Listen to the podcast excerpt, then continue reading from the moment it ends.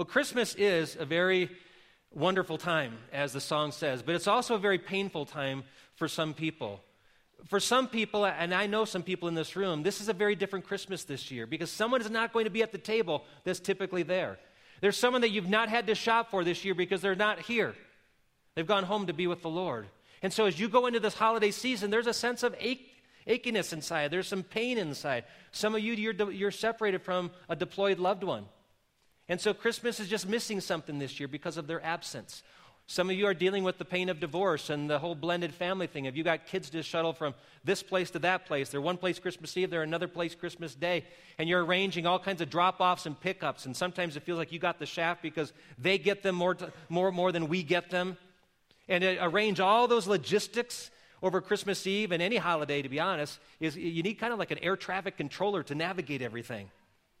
Not only uh, are we pained by the absence of people, but we also are pained sometimes by the presence of people. There are some people in our lives that, honestly, we have trouble with. And so the, holidays force us to be in a place where we're uncomfortable to be around that person. It could be a, stepfather who's wounded you, or it could be a sibling that you have an unresolved disagreement with. It could be a child who has dishonored you. It, it could be a spouse that has uh, rejected you. You know, we've got all kinds of, of family pain. On top of that, we all have these crazy relatives. Sometimes it's the, it's the uncle who drinks too much, or it's the aunt that talks too much. And, and how many of you have a crazy in your family that, that comes in the holidays? Raise your hand. Raise it real high. Raise it real high, okay? You have a crazy in your family, okay? Keep it up, keep it up. Now look around. The ones that don't have their hands up, okay? You just might be the crazy one, okay? You just might be the crazy one. But we have those people, right? And so holidays come and we go, oh man, we're just, we got to keep our mouths quiet. Don't, don't talk politics with that person. I'm not even going to look at him. I'm just going to be nice as I can. Because if I don't do that, I'm going to explode. I'm going to unload on them. And, and we don't want to do that. So the holidays can, can contribute. Here's what I've discovered among Christians one of the biggest issues that we deal with is forgiving someone who's wounded us. Isn't that interesting? I've known people who, who are very devoted to the Lord, who give faithfully, who've served God faithfully, who are prayer warriors, who still have that one person. That one person who did or said something to them that has found a place in their heart and has caused them pain. That every time that person gets closer, every time they begin to talk about that event, it resurfaces again. Unbelievers, of course, deal with forgiveness issues too. I think just about everybody in this room can identify somebody in your life that when that person comes to the forefront, your heart starts to do gymnastics. I want to talk about that today because Christmas is forgiving. Not just forgiving gifts, but it is forgiving people. When the angel came to Mary and Joseph, the angel said this You are to give this little baby the name Jesus because he will save his people from their sins. Friends, that's forgiveness. And I want to talk to you today about forgiveness because some of you need to forgive today. Because Christmas is forgiving. And what you're going to find is that when you forgive, you set a prisoner free. We're going to look at a story of a man named Joseph, not the Mary and Joseph Joseph, but the Joseph from the Old Testament who had a lot of brothers, and whose brothers very much offended him, hurt him. And we're going to look at his story. But before we do, I want to ask you if you'd be willing to do something pretty brave, open your heart today to this issue. That if God could bring you to that place of forgiveness, that you truly would forgive. Father, thank you for your word. We thank you for the truth we're going to look at today. We pray that you would speak to our hearts, pry them open. And Father, bring forgiveness, bring the love, bring the grace that you brought to us, to those who hurt and offended us. We pray in Jesus' name. Amen. So Joseph in the Old Testament was a son of Jacob or Israel. He had 11 brothers. He and his younger brother Benjamin were born to Abraham's real favorite wife, his chosen wife, Rachel. And because he was born in, in his dad's older years, Joseph was very treasured by his dad, so much that dad made this multicolored coat for him. And along the way, Joseph began to have these crazy dreams dreams where he saw these things happening, and it was like his brothers were actually submitting to him. That sometime in their life, there was going to come a time when these brothers would actually look to their younger brother for help. And so they hated them, hated Joseph for that. And so when Joseph was 17, he went up to see his brothers in the field, and they decided they were going to kill him. But Reuben, one of the brothers, said, No, no, let's have mercy on him. And so an Egyptian caravan happened to be going by, and they sold him to these Egyptians for 20 shekels of silver. They took the coat, the multicolored coat, and made it look like Joseph had been killed by an animal. In fact, I want to pick up the story in Genesis chapter 37. You can actually read uh, these chapters. A, it's a fascinating story, and we don't have time to go through every detail, but I want to take you quickly through this journey of Joseph. It says, Then they got Joseph's robe, slaughtered a goat, and dipped the robe in the blood. They took the ornate robe back to their father and said, We found this. Examine it to see whether it is your son's robe. He recognized it and said, It is my son's robe. Some ferocious animal has devoured him. Joseph has surely been torn to pieces. And then Jacob tore his clothes, put on sackcloth, and mourned for his son for many days. We follow the story.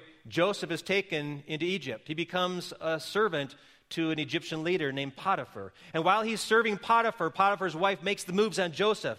She wants to have an affair with him, but he won't cooperate. And so she accuses him of trying to rape her. Joseph is thrown into prison. There he meets some other officials from the Egyptian court who are thrown into the prison. And God gives him favor that while Joseph is there, he's, he's so blessed that he becomes the leader in the prison. The warden gives him charge of everything that happens within the prison. And while he's there, Joseph exhibits this continued spiritual gift of interpreting dreams. He interprets the dreams of the men in the prison. Word gets to the high court to where Pharaoh learns of this. And when Pharaoh has this amazing dream that no one can interpret, he turns to Joseph. Joseph tells Pharaoh what the dream means.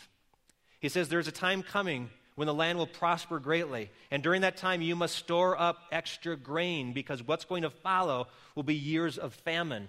And if you store up during the times of plenty, you'll have you'll have grain in the lean times. And so Pharaoh says, I want that guy on my team. He makes him second in command. He gives Joseph such power that the scripture says that no one could lift a hand or a foot unless Joseph said so. That's a lot of power that this Israelite is now given in the land of Egypt. And so while he's there, he has a child. He names his child Manasseh. He Has another child later named Ephraim. But the name Manasseh means this God has made me forget all my trouble and my father's household. In other words, that's all behind me. I'm moving on. It's a new life. I'm an Egyptian. I've got my job, got my family. We're going to make it work here.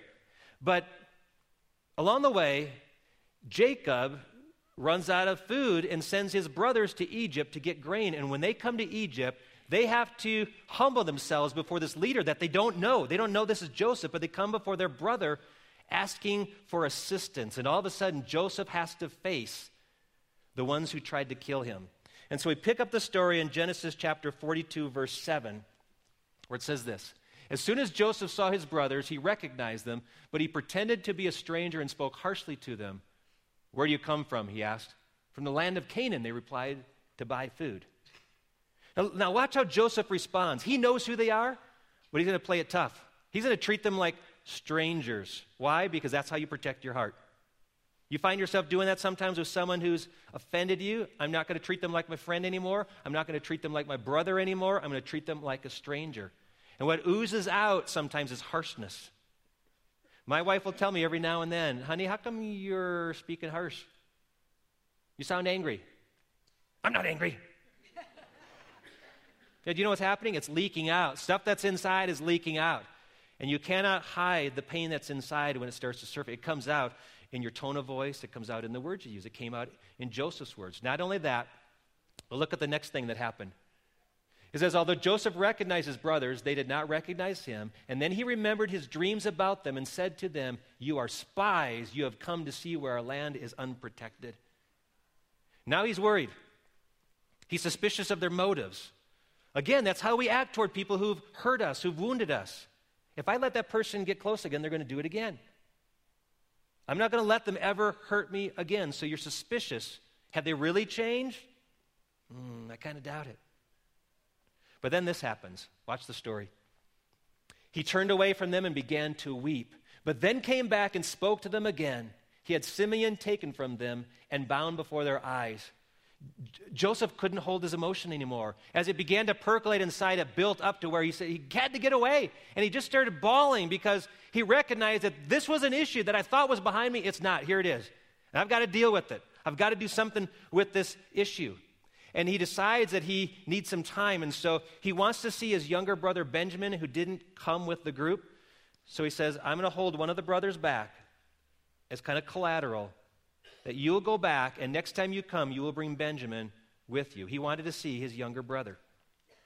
And so, sometime later, they come back again. And they come back with Benjamin this time.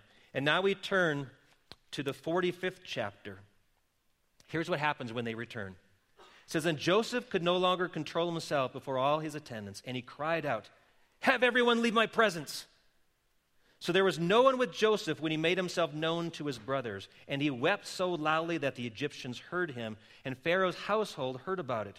Joseph said to his brothers, I am Joseph. Is my father still living? But his brothers were not able to answer him because they were terrified at his presence. Joseph just can't deal with it anymore. It's built up. And he just explodes in tears and drives everybody out of the room. And he says, Okay, we're going to deal with this.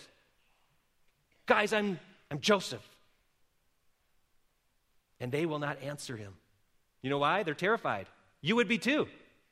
You try to kill your brother, you think he's gone out of your life, and all of a sudden he's the one in power.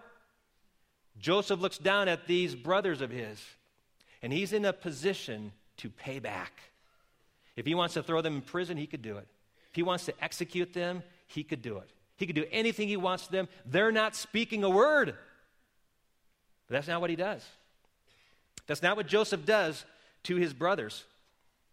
We can go on to the, uh, the next verse, see what Joseph, Joseph says to them in verses 4 through 7. Then Joseph said to his brothers, Come close to me. When they had done so, he said, I am your brother Joseph, the one you sold into Egypt. And now do not be distressed and do not be angry with yourselves for selling me here, because it was to save lives that God has sent me ahead of you. So instead of getting, giving retribution, instead of giving what everyone would consider to be justice, he gave mercy. And let me just ask you if you were in a position where you could pay back that person that abused you, that, that boss that wrongly fired you, that friend who betrayed you, that spouse who wounded you so deeply, if you had them in the palm of your hand and you could do anything to punish them, and you would be supported in doing so, what would you do? Joseph's in that position. And he chooses to give them grace. And I want to ask you could God do the same for you? If God was with Joseph and gave him favor, don't you think that that same God could do something in your heart to give you that favor that you too could forgive? And he can, if you're willing to make some critical decisions. Here they are. Here's some critical decisions that will put you in the place of forgiveness. Number one, I will pray for you. I will pray for you. It starts with praying for them. And here's what you pray for them pray the prayer Jesus prayed on the cross. Jesus was nailed on a cross between two thieves. And Jesus appealed to his heavenly Father. Here's what he said Father, forgive them, for they know not what they do. Father, forgive them. They just don't know what they are doing. Jesus didn't say he forgave them. He said, Father, would you forgive them? Because ultimately, every sin is against the Heavenly Father. You may be sinned against, that's true. But who's the one who made you? Who's the one who set the rules in place? Who's the one who put the boundaries? That's God. Ultimately, all sin is against God. He says, Father, forgive them. Why? They don't have a clue. They don't know what they're doing. I, I know those soldiers that were there, they did not know that was the Son of God they were executing. The, the, the soldiers, they had no idea that they were fulfilling Scripture and killing Jesus. They didn't know what they were doing. And I want to say to you, there are many people in your life. Some, true, are calculated and, and cunning in wounding you. They're evil. But there are a lot of people who do it carelessly. A lot of people do it who have no idea that what they're going to do to you right now, the things they say to you, the wounds they inflict on you, they have no clue of the damage it will cause down the road. They have no idea that, that this wound to you as a little, little boy is going to affect you as you grow up. They have no clue that the abuse they've given to that little girl is going to cause her dysfunction in all her relationships going forward. She's going to have trouble getting married. The, the trust that was broken is going to cause this person to always distrust authority figures in their life. They just don't know what they're doing. But Jesus said, Father, forgive them. They're just oftentimes obeying another voice. Just like the soldiers obeyed the orders of the Roman authorities, sometimes the enemy, Satan, will whisper to someone. And he'll make things that sound so dumb and, and so wrong sound so appealing. And so people do it thinking they'll gain from it, thinking they'll get pleasure from it, thinking they'll make progress with it.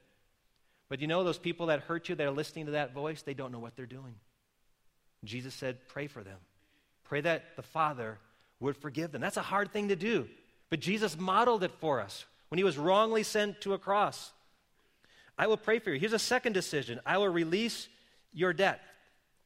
When someone sins against you, when someone wounds you, a, a, debt is incurred. It's like a ledger book where this is what they did, and now this is what they owe you. They owe me an apology.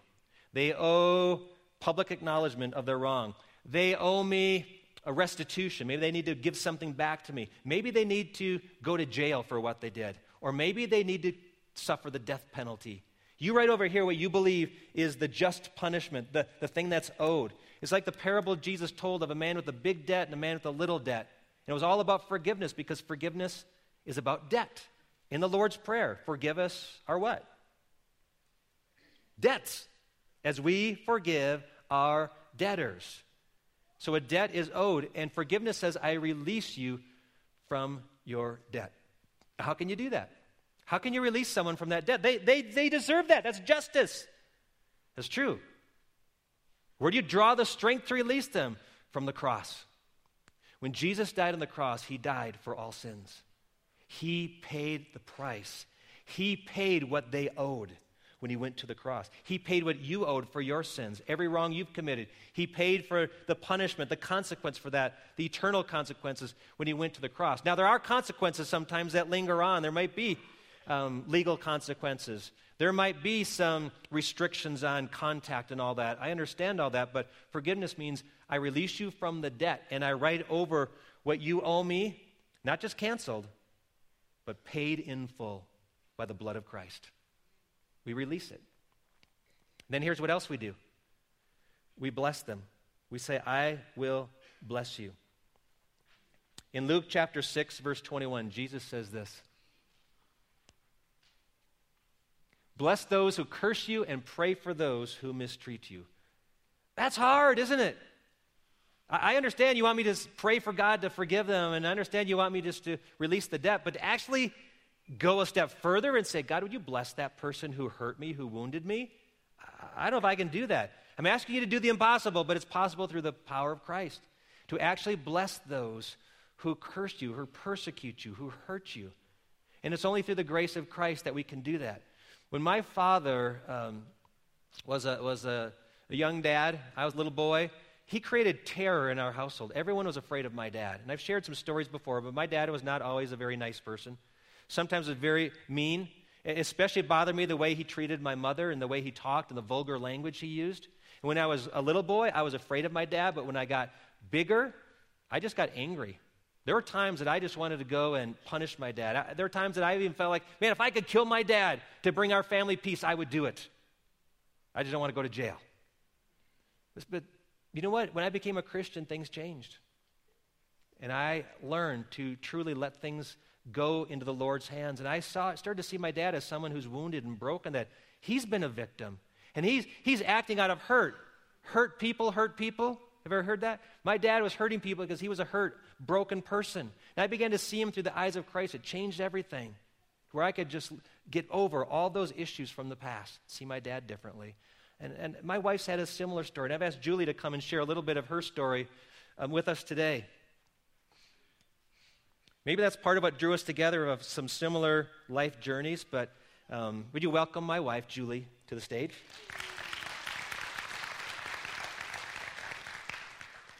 And uh, I wanna, want you just to share a little bit about growing up and what kind of mom you had and how tough that was as a kid. Well, I did grow up in a single parent home with my mother and three brothers. And uh, my mother was a very troubled person. She was um, a very bitter, angry, uh, hateful person, and uh, many times uh, rather violent.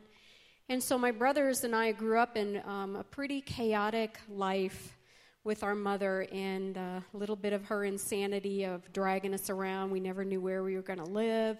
Um, I can look at my, my background and it's like a really bad TV movie of the week. And uh, so it, it, was really a tragic way to grow up, um, like many of you did also. I know all your brothers too. All of you had some rough years growing up, but what kind of impact did your relationship with your mom have on you and how you developed as a person? Well, for me personally, um, I became an extremely shy, introverted person. I was scared of everything. Um, I would never have talked to anybody. Uh, I, I to this day, I cannot remember the name of a friend or even a school teacher uh, because I was just so shy. Uh, nobody would ever talk to me, and I didn't want anybody to talk to me. It was just that introverted, um, afraid of everything. Um, I just, I just grew up feeling like I wasn't wanted, I wasn't loved, um, I wasn't worth even being around, and so that played on my emotions and my upbringing. It related to my relationships with other people. Um, the choices that I made as a young adult uh, were certainly destructive choices.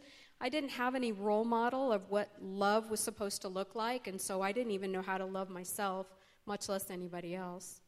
But then something changed in your mid 20s to where you found the way to forgive. What happened? Well, the Lord got a hold of me and uh, it was an amazing, amazing day. I remember to this day still walking down the aisle at the church uh, in Arizona where actually Darren and I met. And I remember thinking, oh my, this is what I've been missing. This is the answer to my whole life. Um, this is what it means to be loved. And I knew that instantaneously when I received the love of Christ. And it just changed everything for me.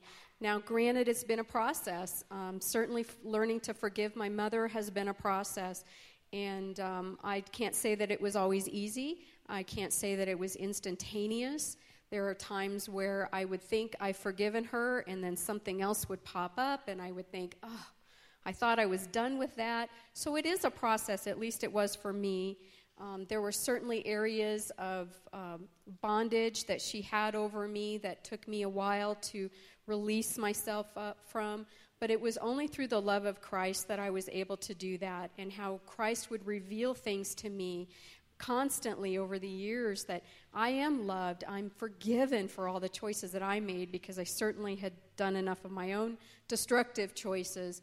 And so, realizing what that forgiveness is for me was helping me to be able to forgive her.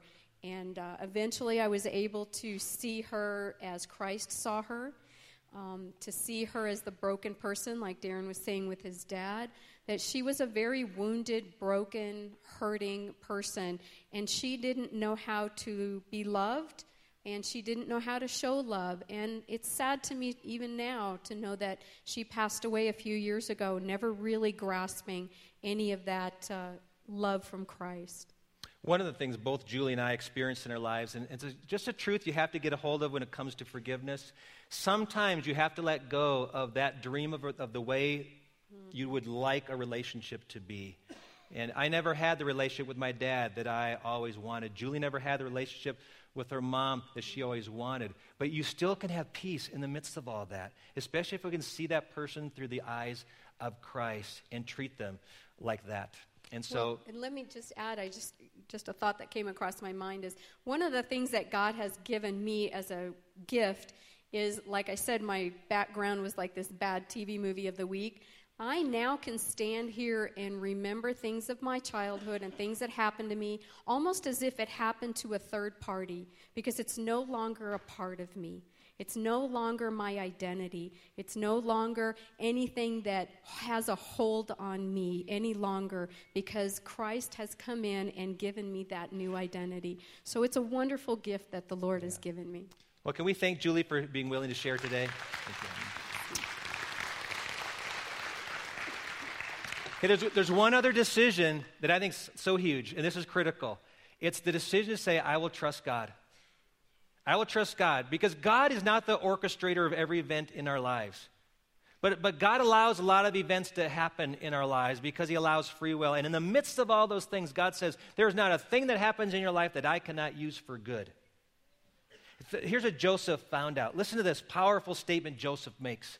He says, So then, it was not you who sent me here, but God. He made me father to Pharaoh, lord of his entire household, and ruler of all Egypt. And then he goes on at the end of Genesis chapter 50 to say this. This is an awesome verse. You intended to harm me, but God intended it for good, to accomplish what is now being done, the saving of many lives. Doris Rivera Black uh, used to be on our staff. She sh- shared with me that's her favorite verse. That's one of her life verses because it's true of her life. She was a victim of domestic violence. And God has used that as a platform. He's opened doors for her now to travel all over the country to speak to other women and, and men about this issue. Oftentimes, God uses those situations in our lives to do something within us. But then God then opens doors for us to use this as an avenue to reach other people. Can you trust Him to say, God, I, am going to trust you to bring something good out of it? Something good, because you're that kind of God that can do it. I mean, think about the life of Jesus. I want you just to, to look at his life. How much pain, how much disappointment he must have experienced. I mean, he grows up in a family. His mom knows who he is, but his brothers don't believe it. His sisters don't believe it. Even his disciples have trouble following him. He's always frustrated with their lack of faith. And one of those disciples is a guy named Judas who actually betrays him. He gets sent before religious leaders who supposedly study the scriptures, but they can't even see Jesus in the scriptures. They want him crucified. He goes to the Roman authorities and, and they, they give in to the crowds. And, and even though they want to release a prisoner to the, to the audience, and they say, you know, you can have, you can have Jesus or this dirty old criminal named Barabbas, and they says, We want Barabbas. And they say they want Jesus crucified. The soldiers, as I said before, nail him to a cross, not knowing what they do. When it was on the cross, Jesus said, Father, Father, forgive them, for they know not what they do. And I want to ask you, who's the them? Was it the Roman soldiers? Was it Pilate? Was it the religious leaders? Was it his disciples? Was it you? Was it me? That we also are guilty of doing things we don't know the ramifications of, things that are contrary to God's will for our lives. He offers to forgive us as well.